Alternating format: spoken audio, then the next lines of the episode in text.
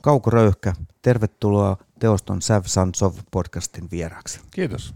Sinut tunnetaan pitkän linjan musiikin tekijänä. Ensimmäinen levy tuli jo yli 40 vuotta sitten vuonna 1980. Mutta miten kaikki alkoi? Miten musiikki löysi sinut ja sinä löysit musiikin? No mä muistan, että se tapahtui ehkä joskus 70-luvun alkupuolella. Että itse asiassa aika pitkään vastustin koko rockia. Mä ajattelin, että se on semmoista nuorison muotia ja mä en halunnut olla missään tekemisissä semmoisen kanssa. Oletko silloin itse lapsi vai nuori jo? No mä olin semmoinen nuori, ehkä 13-14-vuotias tai jotain tällaista, aika vanha siis jo periaatteessa, kun toiset alkaa kuuntelemaan jo alle 10-vuotiaana rockia tai jotain. Mutta tuota, mä kuuntelin ensin jotain tuommoista niin Viktor Klimenkoa, niin kuin sillain, kun se oli suosittu, se venäläiset laulut. Ja, ja mä olin enemmän semmoinen luontotyyppi, että mä en oikeastaan halunnut edes olla, mä en halunnut mennä mihinkään tanssilavoille tai kuuntelemaan bändejä, vaikka niitä oli siihen aikaan semmoisia tanssilavoja esimerkiksi tuolla Lapissa oli pellossa, niin tuota, siellä kävi bändejä ja jotkut semmoiset muotitietoiset tyypit meni niitä kuuntelemaan, mutta mä en halunnut mennä. mutta sitten jossain vaiheessa mä kuulin David Bowieta. Ja mä aloin kiinnostua siitä. Mä ensin mietin, että mikä tämä tyyppi on, että onko se niinku mies vai nainen. Siihen aikaan ei oikein tiennyt, kun Alice Cooper oli mies. Ja sillä oli kuitenkin naisen nimi. Ja, ja tuota, se alkoi jotain, jollain tavalla kiinnostaa se David Bowie-hahmo, ja sitten mä kuulin varmaan se Starmanin. Ja mä ajattelin, että tämä on hieno biisi. Että se hakkaa jopa Viktor Klimenkon. Ja sitten mä ostin ensimmäiset Bowen levyt ja kasettina. Siihen aikaan oli kasetteja, C-kasetteja. Mulla oli semmoinen kasettisoiti. Ja me sovittiin yhden meidän luokkalaisen kaverin kanssa, jolla oli Chicky Stardust ja Aladdin Sane, ne oli niinku uusimmat levyt, niin että mun pit, mä ostan kaksi edellistä. Ja mä ostin Space Odditin ja Man Who Sold the Worldin. Ja mä tykkäsin niistä molemmista. Pidätkö vielä niistä? Joo, totta kai. Ja Hankidori jäi välistä pois, sehän on ehkä kaikkein paras niistä. Mutta jos niitä levyjä kuuntelee, tunnetko palaavasi niihin lapsuusmuistoihin vai onko niihin tullut ajan kerrostumia sitten, että ne on edelleen tavallaan ajankohtaista? Kyllä ne on hienoja levyjä edelleenkin ja silloin kun Bowie kuoli 2016 tammikuussa, niin mä olin Islannissa ja mä muistan, että se kolahti kyllä aika lujaa sen kuolema. Mun piti vielä kirjoittaa Kaleva-lehteen joku muistokirjoitus hänestä ja mä kirjoitin just siitä, että kuinka, kuinka se tavallaan aloitti sen mun rock'n'roll-harrastuksen – että Bowin kautta mä löysin sitten Lou Reedin, Velvet Undergroundin ja monia muita. Siitä se lähti. Sanoit, että asemoit itsesi ulkopuoliseksi tavallaan siinä jo siinä vaiheessa, kun muut kuunteli ja sinä tavallaan kieltäydyit kuuntelemasta mm. musaa. Ja nämä sun mainitsemat artistit, Lou Reed, David Bowie, ne tunnetaan tavallaan tämmöisen ulkopuolisuuden mestarillisina kuvaajina. Decadent, dekadentteja. Ne oli, niin kuin, mä muistan joku toimittaja, mä en koskaan muista näiden toimittajien nimeä, mutta piti semmoisen ohjelmasarjan radiossa rokin eri osa-alueista ja sitten yksi ohjelma oli omistettu Decadenssille ja siinä oli just Bowie siinä oli ehkä T-Rexia ja Lou Reedia ja tuollaista ja kun siihen aikaan oli se glam rock juttu, ja. niin siihen kuului sitten tämmöinen dekadenssi, huumeet, seksuaalisesti eh, epämääräiset tyypit ja tuota, kaikenlainen poseeraaminen, miehet näytti naisilta ja, ja tuota, tavallaan se oli, niinku, se oli kiinnostavaa, koska tuota, mä olin aina inhonnut semmoista urheilumacho-kulttuuria, mitä meilläkin koulussa oli paljon ja mä ajattelin, että nämä tyypithän niinku vastustaa sitä ja mä pystyin niin samastumaan siihen jollain tavalla.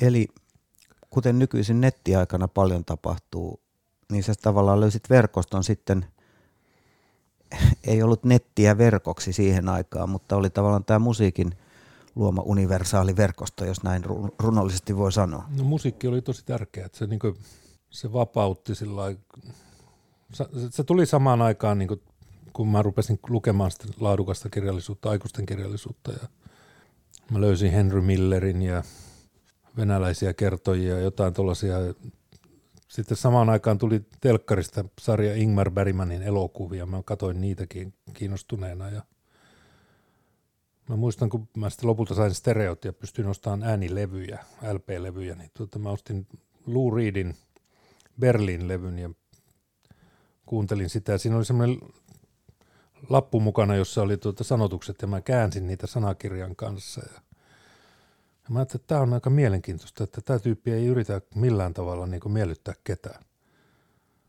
Että se on tuommoinen vaimonhakkaaja ja narkkari ja, ja tollainen aivan kusipäinen tyyppi. Se kiinnosti mua tosi paljon. ja tota, mä että tässähän on jotain samaa kuin näissä Ingmar Bergmanin elokuvissa, että tämä on niinku tällaista aika synkkää, vieraantunutta kamaa. Että rockissa voi olla tällaistakin. Että kaikki ei olekaan kivoja poppareita ja pyri miellyttämään. Niin, että tämä on jotain muuta kuin semmoinen kun siihen aikaan oli myös proge-muusikoita, jotka soitti taitavaa musiikkia. Kyllä mä tykkäsin siitäkin. Kuuntelin kaikkia Jet Rotalia ja Pink Floydia ja tuollaista. Tykkäsin niistäkin, mutta ne oli erilaisia. Ne oli niinku semmoisia kovia muusikoita. Mutta niinku Lou Reed ja Bowie ja tuollaiset, niin ne oli sellaisia, jotka loi semmoisen imagein – ja ne, ne pyrki niin oikeasti olemaan jotain muuta, muuta kuin tuommoisia pelkkiä pitkätukkamuusikoita, jotka tiluttelee kitaroilla. Että, että se oli niin kuin, ne pyrki sanomaan jotain niin tästä maailmasta ja, ja maailman ristiriitaisuuksista ja ihmisten niin pahuudesta ja tylyydestä ja semmoisesta niin semmoista kovasta elämästä jollain tavalla, että mä pystyin sen ymmärtämään.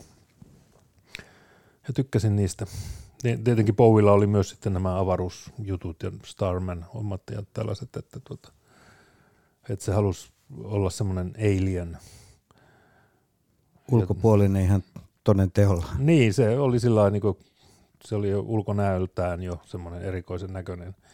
Se ehkä meni vähän liian pitkälle sillä että mä siinä, että enemmän mä pidin sitä Lou Reedin tyylistä ja sitten sitä kautta tuli kaikki nämä Andy Warholit ja, ja vaikka Oulussa nyt ei ollut mitään tuollaista gay-kulttuuria eikä transuja eikä tuollaista niin näky, näky, näköpiirissä, niin kuitenkin mä niin pystyin samaistumaan siihen juttuun ja sitten myöhemmin löysin semmoisia kavereita, joiden kanssa yritettiin vähän niin sellaista seurapiiriä pitää yllä, jossa oli vähän tällaista dekadenttia meininkiä. Ja niiden kanssa al- alkoi sitten myös se bändihomma sitten. Mä olinkin juuri kysymässä, että miten tämä musiikista innostuminen ja taiteesta ylipäänsä innostuminen johti sitten siihen, että aloit itse tehdä musiikkia. Niin, mä en ole kovin musikaalinen, enkä ole saanut ikinä mitään koulutusta siihen. Mä sain ensimmäisen akustisen kitaran, nailonkielisen, niin 15-vuotiaana mä yritin – kitarakirjojen avulla niin jotenkin opiskella sitä soittamista, mutta ei sitä oikein tullut mitään. Se oli, mun to, sormet ei taipunut niihin vaikeisiin sointuihin ja lopulta mä heiluin vaan niin peilin edessä, kuuntelin musaa ja roikotin sitä kitaraa ja hakkasin sitä niin, että ne kielet lopulta katkes kaikki. Poserasin ja halusin olla niin semmoinen esiintyjä. Siitäkin oli hyötyä sitten myöhemmin, koska se tavallaan niin kuin mä käytin niitä temppuja, mitä mä siinä, tai niitä eleitä, mitä mä siinä opiskelin siinä pelin edessä, mä käytin niitä sitten, kun musta tuli oikeasti esiintyjä. Mutta tuota, siihen kitarasoittoon mä aloin vasta 18-vuotiaana. Kun mä muistan, kun mä täytin 18, niin yksi mun kaveri toi mulle kielet siihen kitaraan, kun se oli huomannut, että mä olin katkonut kaikki. Ja se laittoi ne paikoille ja se yritti opettaa mua soittamaan House of the Rising Sunia, joka ei nyt varmaan ole hirveän vaikea biisi. Ja mä vähän aikaa sitä yritin opetella, mutta sitten tuota mä päätin, että en mä opettele tällaisia biisejä, että näitä soittaa kaikki muut. Että mieluummin mä teen omia biisejä. Ja sitten mä rupesin tekemään omia biisejä. Se oli myös punkin ja uuden aallon tällaista aikaa, että siihen tavallaan, uskaltaako sanoa, että ympäristö rohkaisi? Se oli vuosi 77, eli silloin punk oli kova juttu ja punkin, punkin ideologia oli se, että kuka tahansa osaa soittaa. Ja ei tarvi olla taitava. Ramones ei osannut paljon soittaa, mutta ne silti teki hienoa musiikkia. Siihen oli tavallaan niin kiva lähteä mukaan niin yrittämään kokeilemaan sitä juttua. Ja mä, mä soitin ensin, niin paukutin yhtä kieltä tai et, etsin omia sointuja ja tein ensimmäisiä biisejä sillä tavalla, että mä tein niillä omilla soinnuilla, mihin mä pystyin ehkä kolmea sormea käyttämällä tekemään. Mä hain sellaisia harmonioita ja kuuntelin, minkälaiset soinnut sopii yhteen ja millainen melodia tulee niistä mieleen ja sitten tein sanat. Sanojen tekeminen ei ollut koskaan mulle vaikea. Mulla oli aina ollut sellainen kirjallinen tyyppi ja kirjoittanut paljon, niin tuota, sanotusten tekeminen oli aika helppoa mulle. Se on monille taas se vaikein juttu. Mulle taas vaikein juttu oli itse asiassa kitaran virittäminen. Mun oli vaikea kuulla niitä ääniä ja sillä että mä ostin huuliharpun, josta mä sain G-äänen ja sen kautta mä yritin sitten jollain huiluäänillä ja se oli aivan, se oli aivan perkeleen vaikeaa. En mä saanut varmaan koskaan sitä kitaraa kunnolla vireeseen, mutta mä sain sen tarpeeksi vireeseen, että mä pystyin tekemään niitä biisejä. Kauko Röyhkä, millainen prosessi uuden kappaleen kirjoittaminen sulle on ja miten se on vuosien mittaan muuttunut? Mennään takaisin vaikka sinne ihan alkuvuosiin. Minkälaista se oli silloin? No, alkuvuosi se oli sitä, että mä käytin sitä kitaraa, mikä mulla oli. Mä sain sitten jossain vaiheessa semmoisen sähkökitarankin. Mulla ei pitkään aikaan ollut kasettinauhuria, että mä yritin vaan muistaa kaikki biisit sillä, että mä monesti kun tein biisin, niin mä lähdin kävelylle ja sitten mielessäni lauloin sitä niin, että mä pidin sen muistissa kun mulla ei ollut kasettinauhuria. Mulla oli vain levystereot, niin kuin pystyin, pystyin soittamaan äänilevyjä. Ja tuota, sitten jossain vaiheessa tuli se kasettinauhuri ja mä tein sellaisia biisejä, joissa mä lauloin jotain niin tämmöistä sian saksaa tai sian englantia ja, ja sitten tuota, siinä oli niitä sointuja ja niissä oli aina joku musiikillinen idea kuitenkin niissä biiseissä. Ja niin oli aika helppo tehdä sanat. Ja ne pelkät soinnut ja melodiat jo toi mieleen jotain niin mielikuvia mulle. Siitä se lähti sitten, mä tein aika nopeassa tahdissa niin varmaan parikymmentä biisiä ja se mun ensimmäinen bändi, joka mulla oli näiden dekadenssityyppien kanssa, niin, niin se soitti jo näin jälkeenpäin ajatellen, jälkiviisasti ajatellen niin aika kovaa materiaalia. Et siinä oli niitä biisejä, mitkä tuli sitten myöhemmin mun ekalle levylle ja tokalle levylle niin me soitettiin jo niitä sillä bändillä. Mutta meillä ei ollut kunnon kamoja, että me soitettiin sitten semmoista vanhojen putkiradioiden kautta ja rummutkin oli vaan semmoisia pahvilaatikkoja ja, ja meillä oli vaikea löytää soittajia, kukaan ei halunnut soittaa semmoista musiikkia. Oikeat soittajat niin karttoi sitä meidän juttua ja Riku Mattila oli sitten ensimmäinen tämmöinen oikea soittaja, joka halusi soittaa mukaan. Keväällä 21 elämäntyö Emmalla palkittu Riku Mattila on sitten ansioitunut monessa. Mä juttelin itse asiassa viime keväänä Riku Mattilan kanssa siitä, miten se myös tuottajana tuottaa ja tavallaan äh, sparraa lauluntekijöitä, sanottajia. Ja te olette tehneet siis vuosikymmenet, 40 vuotta yhteistyötä, ette, ette yhtäjaksoisesti, mutta esimerkiksi 80-luku hyvinkin tiiviisti ja sen jälkeen aina uudelleen? 80-luvulla me tehtiin vuot, viisi vuotta musiikkia yhdessä. Maanvoima oli viimeinen levy, mikä me tehtiin Kimpassa. Sitten hän astui uudelleen kuvioihin vuonna 1999, tehtiin rock and roll klisee, niin hän oli tuottajana siinä ja soitti myös muutamissa biiseissä. Ja sitten tuli tämä meidän duo, joka aloitti toimintansa 2003. Triku yhtäkkiä, kun se oli ollut aika pitkään noissa levyyhtiökuvioissa ja se oli vähän niin kuin leipääntynyt siihen hommaan. Ja se halusi taas ruveta soittamaan kitaraa. Ja se otti yhteyttä minuun, että voitaisiko tehdä jotakin. Ja eihän mulla ollut tietenkään mitään sitä vastaan. Että se oli mielenkiintoista. Miten Riku Mattila käsittelee sun sanotuksia? Miten se verrattuna esimerkiksi johonkin muuhun bändikaveriin tai muusikkoon, jonka kanssa sä oot tehnyt, niin onko Riku vaativampi? On, on joo. Mutta ei oikeastaan puutu niihin sanotuksiin lainkaan, että aika harvat muusikot sillä kuuntelee kauheasti sanotuksia. Severi Pyysalo ehkä jonkun verran, koska mä annoin sille paljon tekstejä silloin, kun me tehtiin se yhteinen levy. Ja se valitsi niistä sopivia. Ja... Mutta Riku on semmoinen, että se niin näkee mielenkiintoisia juttuja joissain sanotuksissa, mutta sitten se sanoo, että tuo kohta on semmoinen, mitä sä oot käyttänyt jo aikaisemmin ja tuo, on niin kuin, tuo ei ole ehkä niin hyvää ja sitten mun pitää korjata ja se on aika hyvä siinä mielessä, että koska sitä itse tavallaan sokeutuu omille jutuille ja mäkin olen tehnyt niin paljon levyjä. Esimerkiksi nyt kun me ollaan tekemässä uutta levyä, niin on tosi tarkasti käyty läpi niitä sanotuksia, mitä mä oon tehnyt ja haettu vähän semmoista niin uudenlaista näkökulmaa, ettei se toistuisi se sama semmoinen, mikä on nyt ollut jo monella levyllä. Ehkä sellainen tietynlainen ulkopuolisuuden korostaminen ja tollain, että tuota, voihan se olla jotain muutakin, että mi- mi- miten esimerkiksi tämä nykyinen ikä voisi vaikuttaa hyvällä tavalla niihin teksteihin, ettei yritä sillä niin esiintyä jonain nuorempana kuin mitä on, vaikka se ei nyt kauhean seksikästä olekaan, mutta kuitenkin. Miten voi olla 60 vielä jotenkin jollain tavalla mukana tässä systeemissä? Jos ajatellaan niitä 80-luvun alussa, 70-luvun lopussa aloittaneita, niin sieltä on tullut aikamoisia suomalaisen rocklyriikan järkäleitä, jotka edelleen on aktiivisia. Tuomari Nurmio, Ismo Alanko, sinä. Karjalainen. J. Karjalainen ehdottomasti. Mm. Peitsamo tuli vähän aikaisemmin. Ja Pelle Miljoona. Pelle Miljoona, joo. Martti Syrjä.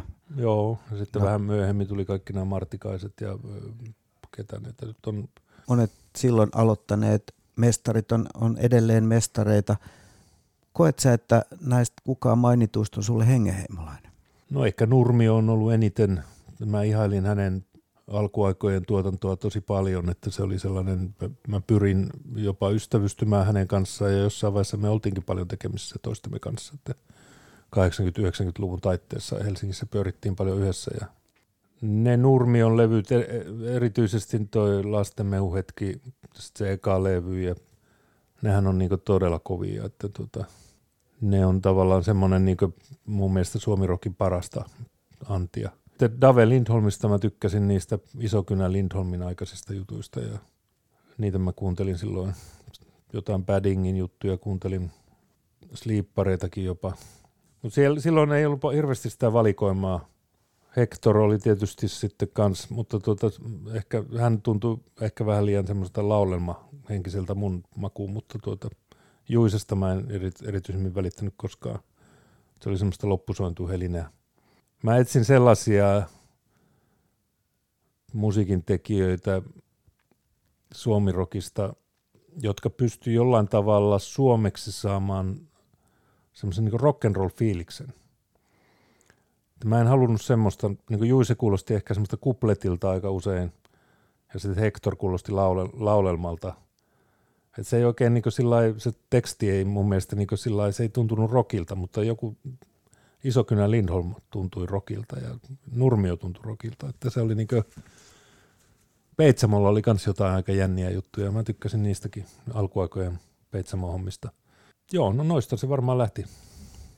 Minkälainen kaari sun mielestä syntyi siitä, mitä sä nyt ajattelet siitä yhteistyöstä Riku Mattilan kanssa silloin se kaukoröyhkäät Narttu 80-luvulla? No sehän oli, Rikuhan oli semmoinen se tavallaan manipuloi mut sillä tekemään sitä hommaa, koska tuota, mulla oli bändi jo olemassa Turussa ja me tutustuttiin paremmin vasta Turussa, kun mä olin muuttanut Turkuun opiskelemaan ja, ja tuota, hän oli kuullut sitä mun oululaista bändiä, joka oli näiden dekadenssityyppien kanssa ja jonka nimi oli jo Narttu. ja sitten oli Turussa oli toinen Narttu ja siinä oli vähän tämmöisiä punkhenkisiä tyyppejä – sitten Riku kuunteli me, mun demoja, mitä mä olin äänittänyt jollain kasettinauhurilla treenikämpällä. Sitten se sanoi, että sä voit tehdä levyn näiden kanssa, mutta se jää sun viimeiseksi levyksi. Aikamoinen mainoslause, jos vastapainona oli tarjota omia, omia soittajan ja tuottajan kykyjä sitten. Niin, no koska hän, hän osasi soittaa, hän oli tehnyt jo kaksi levyä. Oli Ramblersin eka levy ja sitten Champion Jack Dubreen levy. Hän osasi soittaa oikeasti sillä niin mä ajattelin, että totta helvetissä mä hyppään tuon jätkän kelkkaan. Pistiköhän sut jo silloin koville?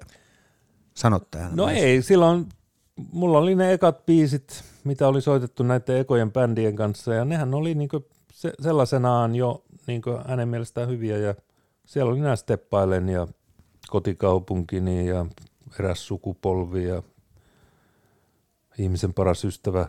Ja niistä tehtiin se sitten se ensimmäinen levy. Jos mä oikein muistan, niin silloin sua pidettiin, jotkut piti sua ärsyttävänä. Ja sä sanoit mm-hmm. äsken, että sä ihailit Lou Reedissä sitä, että se uskalsi ärsyttää, mutta miltä se tuntui sitten olla itse, itse se ärsyttävä tyyppi? No oli se aika rankkaa sillä, kun mä olin kuitenkin nuori, 21-vuotias, kun se eka levy tuli ja sitten mut pantiin niin sillä aika matalaksi kaikissa arvosteluissa ja muissa. Mun eka levystähän tuli kaksi arvostelua Soundissa, että ensimmäinen oli semmoinen täysin tyrmäävä Jyrki Siukosen arvostelu ja toinen oli täysin kehuva Petri, Pertti Ojalan arvostelu. Ja mä oon kuullut Timo Kanervalta, joka on Soundin päätoimittaja, että tuota, hän tilasi sen toisen arvostelun sen takia, että hänen mielestään se eka oli niin epäreilu. no mä olen siitä kiitollinen, että se toinen arvostelu tuli, mutta se ei paljon parantanut mun asemaa, koska monet ajattelivat, että se Pertti Ojala on joku mun kaveri. Että se on kaveripohjalta tehty.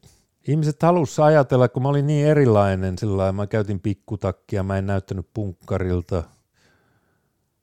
Mulla ei ollut sellaisia niin maailmoja syleilevää tai nuorisoa kannustavaa lyrikkaa – ja mä vääntelehdin lavalla ja olin semmoinen oudon näköinen kaikin puolin, niin tuota, ihmiset piti, että mä oon jollain tavalla semmoinen kupla, joka yrittää niin väkisin jonnekin julkisuuteen. Että se loukkasi mua niin aika paljon silloin ja mun piti paljon todistella sillä niin kuin, että kyllä mä oon tässä nyt ihan kuitenkin vakavasti otettava rocktaiteilija ja kirjailija. Ja multahan tuli myös kirja samana vuonna. Että Tienlaidalla Waterloo. Niin, ja se oli no. niin kuin, se oli hyvin erikoista ja sekin, sekin haukuttiin niin kuin monessa paikassa. Että kyllä se oli aika rankkaa se alku, mutta tuota, se kääntyi sitten pikkuhiljaa. Oikeastaan kolme vuotta oli semmoista aika helvetin nihkeitä. Oli vaikea saada välillä keikkoja ja sitten kaikki ihmiset niin vaan niin naaliailijaa sillä että se oli niin vaikeaa. Mutta siitä se lähti sitten, se onnenpäivälevy, joka oli meidän neljäs levy, niin tuota, sehän löi sitten läpi ja se kehuttiin kaikkialla ja yhtäkkiä alkoi olla jonoja meidän keikoille ja se muuttui. Muuttuko sun laulun kirjoittaminen siinä välissä? No se onnenpäivä tehtiin niin tarkoituksella semmoiseksi sympaattisemmaksi levyksi, että siinä oli lauluja, jotka kertoi rakkaudesta ja lapsuudesta ja, ja tuota, yritettiin välttää sitä niin ärsyttävää puolta.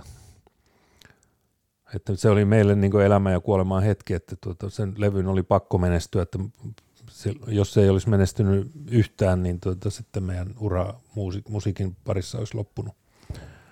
Ja se onneksi nyt sitten menestyi sen verran, ei vieläkään myynyt mitenkään hirveästi, mutta kuitenkin, että meillä oli yhtäkkiä paljon keikkoja ja radiosoittoa ja kritikoiden hyväksyntää ja seuraava levy oli sitten Lauralle, jossa oli sitten tämä biisi Lauralle, joka, joka sitten niin oli jonkun sortin pieni hitti. Mutta tämä kova kritiikki, se ei aiheuttanut missään vaiheessa sitä, että sä olisit kavahtanut kirjoittamista, ei. että sulla olisi tullut mitään tyhjä paperikammoa. Ei mulla mitään sellaista. Mä tein koko ajan biisejä niin ihan liukuhinnalta vaan.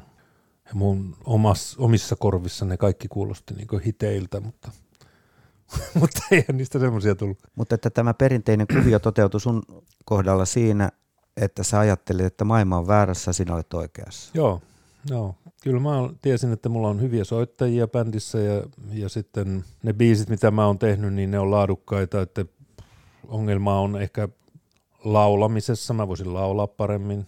Jos olisi vähän enemmän aikaa tehdä levy, niin voitaisiin tuottaa joku levy paremmin ja sellainen. Kaikki levyt 80-luvulla tehtiin tosi nopeasti ja siihen aikaan ei ollut mitään tuommoisia mahdollisuuksia kikkailla jonkun Pro Toolsin kanssa, vaan ne levyt piti nopeasti treenata ja sitten soittaa studiossa ja sitten lähdettiin jo keikoille, että se oli muutaman päivän sessio aina.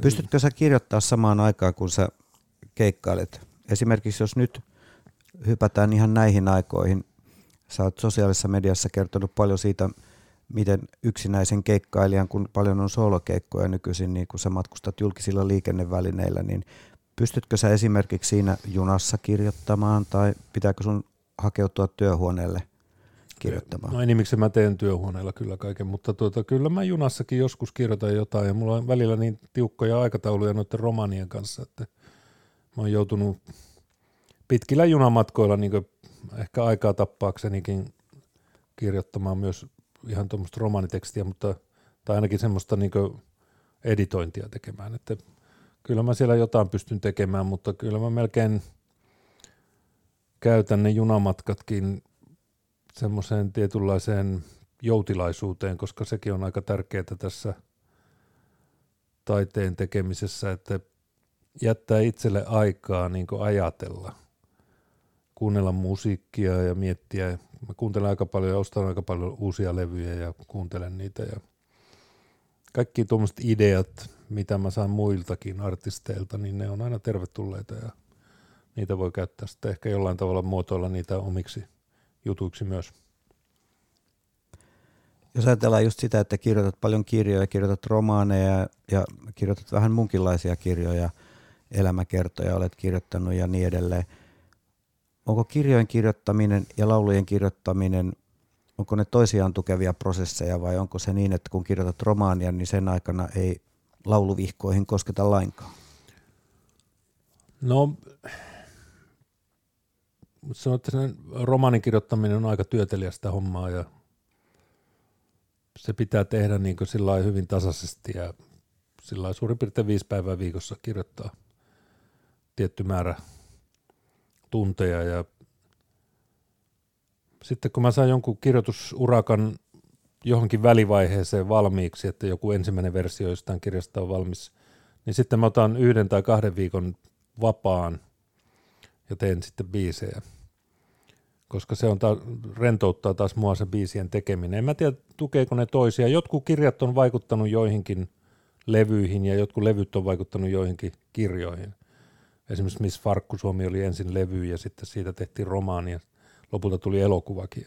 Että tuota, mä käsittelen samoja teemoja ehkä jossain levyissä ja jossain kirjoissa. Mutta tietenkin kirja on, romaani on niin ihan eri asia sitten kuin joku tuommoinen levy. Että jossain, Miss Farkku Suomi oli esimerkiksi semmoinen levy, että siinä oli vähän niin kuin tuollaista teema-LP-meininkiä, että se sijoittui niin nuoruuteen 70-luvulle ja tollain. Niin sitten se romaani tuli siitä sitten helposti myös onko väärin kuunnella sun lauluja niin, että kertoja Kauko Röyhkä kertoo omasta elämästään? No onhan siellä jotain omasta elämästä, mutta tuota, Kauko Röyhkä on muutenkin hahmona, se on tavallaan keksitty hahmo. Että mä oon ottanut taiteilijan nimen, että se ei ole sama kuin mun oikea persona täysin. Se ei ole täysin sama. Onko se sulle vapauttavaa, että sulla on semmoinen hahmo? No on, sillä lailla, ja sitten kun mulla on kuitenkin perhettä, mulla on lapsia ja tollain, mä en halua oikeastaan, että mun lapset edes tietää kovin paljon kaukoröyhkästä. Kaukoröyhkä on aika raskas hahmo, ja, ja mä en haluaisi kaikkia niitä juttuja niin tuoda siihen perheelämään. Onneksi mun lapset ei ole, ne ei ole koskaan edes kysely oikeastaan mitään, ja meillä ei kuunnella ikinä mun musiikkia. Eli kun menet poikasi kanssa saunaan, niin saunassa ei näy kaukoröyhkää. Ei, ei näy. Eikä, eikä poika, ole, poika on niin nuori, että se ei ole siitä yhtään kiinnostunut. Hän kuuntelee ihan muunlaisia musiikkia, jotain drum and bass tai mitä lienee juttuja. Ja tyttäret voisi olla enemmänkin kiinnostuneita siitä, mutta niiden kanssa nyt Leila, joka on niin opiskellut elokuvaa, niin tekee mulle ja Rikulle uutta videota, mutta tuota, ei me näistä kaukoröyhkäkuvioista olla me ei oikeastaan haluta puhua niistä, koska niihin liittyy kaikkea tämmöistä satanismia ja kaiken maailman seksijuttuja ja muita tuommoisia. Se on vaikea niin alkaa niin lasten kanssa puhumaan tuommoisesta asiasta. Et se on parempi, että tuota, kaikki se bändielämä, mitä meillä on ollut ja muuta niin tuota, mä en oikeastaan halua tuoda sitä niin kotipiiriin. Ymmärrettävistä syistä. Jos ajatellaan ihan sun sanottamista, 40 vuoteen mahtuu monenlaisia, monenlaisia sanotuksia ja varmaan monta sanotustyyppiä, mutta mun tekee mieli väittää ja väitän, että siellä on semmoinen toistuva juttu, että sulla on aika elokuvallisia sanotuksia, niin. hirveän vahvoja mielikuvia jo laulujen nimissä, Talo meren rannalla, mm. Sumuinen puutarha, mm. tällaisia mielikuvia herättäviä jo Tuleeko ne sieltä Ingmar Bergmanilta ja ties mistä? Mitä no ne tulee, siitä, ne tulee siitä, että mä olen kuitenkin myös romaanikirjailija, että mulla on niin tarinankerronta ja ne kuvat. Ja mulle musiikki näyttäytyy semmoisena kuvina, että kun mä otan jotain sointuja, teen melodiaa jotain, niin mulle tulee heti oikeastaan joku mielikuva. Ja sitten mä alan luoda, niin kuin, mulle tulee heti joku aika, vuoden aika ja paikka. Sitten mä alan kuvitella siihen jotain tapahtumaa, mitä siinä voisi olla. Tapahtuuko siinä jotain miehen ja naisen välillä tai, tai onko joku tyyppi yksin siinä tai mitä siinä voisi tapahtua. Eli tuommoinen tarina, se on niin mulla verissä. Mä en ole koskaan ollut mikään tuommoinen saarnaaja-tyyppinen lauluntekijä. Mulla ei ole mitään niin suurta mesitsiä missään. Niissä ei ole mitään opetuksia. Ei, mä haluan opettaa oikeastaan mitään. Mä haluan kertoa tarinoita ja luoda tunnelmia. Heikkisen Jarmo, jonka kanssa mä oon tehnyt monta levyä, kun tätä boots että luotsaa, niin tuota, se sanoo aina, että mun, mun musassa on niin tärkeintä tunnelma ja soittajien pitää löytää se tunnelma. Niin sitten se homma lähtee toimimaan. Mainitsit, että Riku Mattilan kanssa olette hakeneet nyt tavallaan uutta kulmaa, uusia kulmia ehkä ikääntymisestä, ehkä, ehkä, ehkä sitä kautta. Mutta miten sä oot aikaisemminkin vaihdellut aika paljon niitä muusikoita, joiden kanssa sä teet? Rikun kanssa oot tehnyt, mm. Severi Pyysalon mainitsit, Sami Hynnisen mainitsit, jonka kanssa sä teit pari vuotta sitten. ja Lehtisalo ja Severi. Hypnomen. Joo. On, tässä on ollut kovia soittajia. Mä luovuin siitä niin vakiobändin ylläpitämisestä vuonna 2007 ja sen jälkeen mä oon hakenut tavallaan valmiita bändejä, mihin mä voin mennä mukaan ja joiden kanssa pystyisi tekemään jonkun projektin. Että tämä aika on tavallaan muuttunut semmoiseksi, että semmoisen vakiobändin pitäminen on käynyt hankalaksi. Että saada keikkoja jollekin samalle bändille ja tehdä levyjä saman bändin kanssa, niin se on niin aika hankalaa. Että tuota, niihin suhtaudutaan monesti vähän niikkeästi niihin levyihin, jos ne kuulostaa vähänkin samalta kuin edelliset levyt ja, ja sitten tuota, keikkojen saaminen jollekin semmoiselle – vakiobändille, jossa on aina samat naamat siellä, niin se ei oikein niin toimi. Ja nykyisin oikeastaan homma on mennyt siihen, että mä käyn lähinnä yksin keikoilla, että tuota, bändikeikkoja on todella harvassa ja, ja tuota, niitä on vaikea saada. Ehkä se johtuu siitäkin, että mun yleisö alkaa olla jo aika vanhaa, ne ei enää tanssi, ne ei enää halua kuulla rumpujen räiskettä, vaan ne haluaa kuulla mieluummin tekstejä ja ne vanhat biisit, ja ne haluaa nähdä sen yhden tyypin siinä lavalla, jonka takia ne on tullut sinne. Ja tuota, semmoiseksi se on mennyt vaan yksinkertaisesti. Mä haluaisin tehdä niitä bändikeikkoja, musta olisi kiva soittaa bändin kanssa ja yksinään matkustaminen kaiken maailman kaukana oleviin kohteisiin, niin se on, se on välillä aika raskasta. Että olisi kiva mennä sillä keikkabussilla ja olla jätkien kanssa. mutta se on harvinaista herkkua tänä päivänä. Kauko Röyhkä, mitä neuvoja antaisit nuorille laula- ja lauluntekijöille, miten saada musiikkiaan esille? Mä en tiedä, nyt on niin erilaiset ajat kuin silloin, kun mä aloitin. Että... Mutta mä uskon siihen, että jos joku on persoonallinen ja sillä on tarpeeksi tahdonvoimaa, niin se pääsee aina esille. Että tota, se tahto on niin hyvin tärkeä, koska mä oon niin yrittänyt välillä tehdä joidenkin muiden artistien kanssa, auttaa jotain nuori, nuorempia artisteja pääsemään esille, ja se on yleensä se puhti aina jossain vaiheessa loppunut niiltä ihmisiltä, mikä on musta ollut ikävää, koska mä oon niin jollain tavalla uskonut niihin ja sillä ne on huomannut ehkä jossain vaiheessa, että se on aika raskas ala ja levyjen tekeminen, biisien tekeminen – bändin ylläpitäminen ja kaiken maailman raskaiden tyyppien kanssa niin kommunikointi, niin että se on niin piru hankalaa ja työlästä ja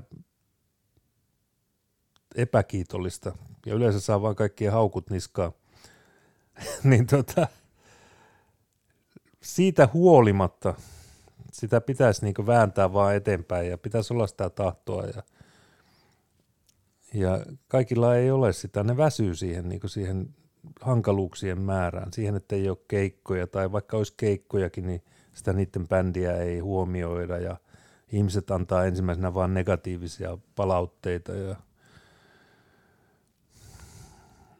Mutta semmoista se oli mullakin aluksi. En mä saanut mitään muuta kuin jäävettä niskaan niin kuin kaikesta omalta bändiltä, yleisöltä, kaikilta kriitikoilta – levyyhtiöiltä, kenelläkään ei ollut mitään hyvää sanottavaa. Mutta sä tiesit silloin, että sä oot oikeassa ja ne on väärässä. No mulla oli jotain ihmisiä, joiden kanssa mä pystyin luovimaan eteenpäin. Riku oli tietenkin yksi niistä, Tikan Hessu. Mulla oli niitä muusikoita. Tietenkin nekin vähän niin horju välillä sen, kun sitä negatiivista palautetta tuli niin paljon, mutta tuota, silti ne pysyi siinä mukana, josta mä oon niin todella kiitollinen, että tuota, muutenhan mä oon siinä ajat sitten lopettanut. Ja ne 80-luvun alkuvuodet oli todella raskaita ja mä ihmettelen, että nuo tyypit jakso pysyä mun rinnalla, että se oli niin hämmästyttävää. Tekisi mieli aika romanttisesti väittää, että, että sulla on se itse työpalkinnut myös.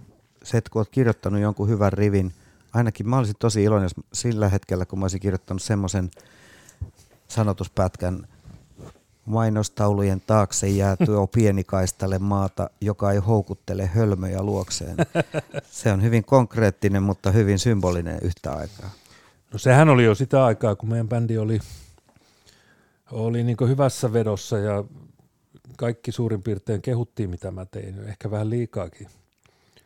Mutta ajattelen niitä 80-luvun alkuaikoja, kun me tehtiin jotain mikkihiiren myöhempiä vaiheita ja näitä kammottavia, joita mä nyt itsekään jaksa kuunnella, mutta tuota, niilläkin levyillä on kyllä dikkarissa. Mä oon huomannut, että ei kannata haukkua niitä liikaa, kun joku aina suuttuu, että täällä paskana omaan pesässä. mutta tuota, No sielläkin oli jotain biisejä, jotka oli niinku semmoisia huvittavia. Niinku sanovat, että olen homo. Siihen aikaan ihmiset uusi aina kadulla mulle, että homo. Vaikka mä kulin tyttöystävän kanssa käsi kädessä, niin huudettiin, että homo. Ja oli jotain preerian kuuteja, jotain, jotka oli tavallaan ehkä kuitenkin jostain kotoisin. Sitten tehtiin joku herra presidentti EP. Muista sekin oli semmoista pohjanoteraussaikaa kyllä – mutta tuota, sitten alkoi tulla niitä levyjä, joissa oli sitten tämmöisiä biisejä, jotka on niinku edelleenkin mun ohjelmistossa keskeisiä. Ja Onnenpäivä Lauralle, Maanvoimaa, Pikkuenkeli, Mieluummin vanha kuin aikuinen. Ne on, nehän oli sellaista, jo sitten sitä semmoista niinku, sitten ihmelapsi joko tai ne oli niinku, Nartun viimeiset jutut, ne oli niinku, ne vaan niinku parani koko ajan mun mielestä. Mä tykkään myös monista niistä 90-luvun levyistä, mitä me tehtiin, että siellä oli myös kova meininki ja Ari Vaattera oli siellä semmoinen hallitseva hahmo, kaikki ne vaikeuksine. Mm. Mutta tota, mielenkiintoisia ihmisiä oli mukana ja ne pysy mun rinnalla vaikeuksista huolimatta, että tota, se oli hauskaa. Mä arvostan sitä. Niin kuin mä sanoin tämän uuden muistelmateokseni lopussa. Että tekisi mieli halata niitä kaikkia, mutta sitten ne jätkät sanoivat, että hyi helvetti, pysy kaukana. Viime vuosina sä oot kertonut juurikin niissä sosiaalisen median tileissäsi siitä, millaista neuvokkuutta vaatii ja tietynlaista nöyrtymistä vaatii se, että pystyy elättämään itsensä kirjoittamalla. Hmm. Sä oot puhunut rahasta suoremmin kuin moni muu artisti. Joo, raha on tärkeä. Mutta esimerkiksi korona-aikaan vuonna 2020 sä kerroit, että sä keksit tällaisen, että sä teet tilausteoksia ihmisille. Joo, se oli yllättävä juttu. Ja se, se auttoi sua sitten no, sen taas sen pää... keikattomuuden ohi. Mä pääsin siitä kurimuksesta yli. Itse asiassa mä tienasin koronavuonna paremmin kuin normaalivuonna, että se oli niin aivan yllättävää, niin kuin, että kuinka paljon niitä tilauksia tuli. Ja ja tuota, tällä nyt ei saisi kehua, kun mä tiedän, että tuota, tapahtuma-alalla oli aivan kauheata ja, ja sillä mutta mä nyt selvisin, koska mulla on niitä biisejä ja mä oon ollut semmoinen pakkomielteinen biisin tekijä. Ja mulla on nytkin mun kovalevyllä niin noin 400 levyttämätöntä kappaletta. Ja mä voin sieltä ottaa aina jonkun yhden ja muotoilla sen semmoiseksi, kun tilaaja haluaa. Ja tämä mun pakkomiele niin koitui mun onneksi, että mulla oli niitä kappaleita, joita mä pystyin niin myymään ja mä selvisin tästä rankasta ajasta yli. Että mun ei tarvinnut alkaa myymään kitaroita tai asuntoa tai muuta, mitä jotkut toiset on joutuneet tekemään tai menemään muihin töihin. Mutta toi minusta kuvaa sitä, että sä pystyt sopeutumaan tilanteeseen kirjoittajana ja sä olit kirjoittajana. Niin, no kyllä mä pystyn. Koko ajan. Joo, mä pystyn pärjäämään tällä omalla hommallani. Ja nyt kun mä oon 62-vuotias, niin mä todennäköisesti saan tehdä tätä loppuikäni, ellei mä sitten sairastu pahasti tai jotain muuta. Mutta tuota, mä olen selvinnyt niistä pahoista vuosista ja kaikista vuosista yli. Että tuota, mä katson sen niin jonkunlaisena menestyksenä. Että tuota, mun juttu saattaa vielä kiinnostaa ihmisiä, vaikka mä olen ollutkin niin vaikea ihminen ja mun mielipiteet ei ole aina ajanmukaisia ja niin poispäin. Eli tästä kaikesta nuoret tekijät voivat ottaa sen opin, mitä osaavat. No mä, miten mä nyt sanoisin, että tietynlainen omaperäisyys, röyhkeys, rohkeus tai millä sitä nyt sanoisi, järpäisyys, niin se kannattaa. Mutta tietenkin tässä hommassa pitää olla tietyllä tavalla semmoinen notkea rotta, että, että tajuaa niin myös sopeutua. Mutta mä en kannata semmoista sopeutumista, että alkaa sitten niin ihan levottomasti vaihtamaan tyyliä jonka, jokaisen muodin mukaisen virtauksen mukaan. Että tuota, säilyttää kuitenkin sen jonkun oman perusjutun. Ja sitten ehkä ottaa sieltä täältä jotain uusista tyylisuunnista vaikutteita. Että kyllä mäkin kuuntelen koko ajan niin uutta musiikkia. Että nyt mä ostin viimeksi bändiä nimeltä Low, joka tekee niin säröistä sellaista niin ihmeellistä musiikkia. Mä ostin Villagers yhtyeen levyjä, kolme kappaletta. Mä ostin Steve Gunnin kolme levyä, aivan helvetin kovia. Ja on kiva kuunnella tämmöistä uutta musaa.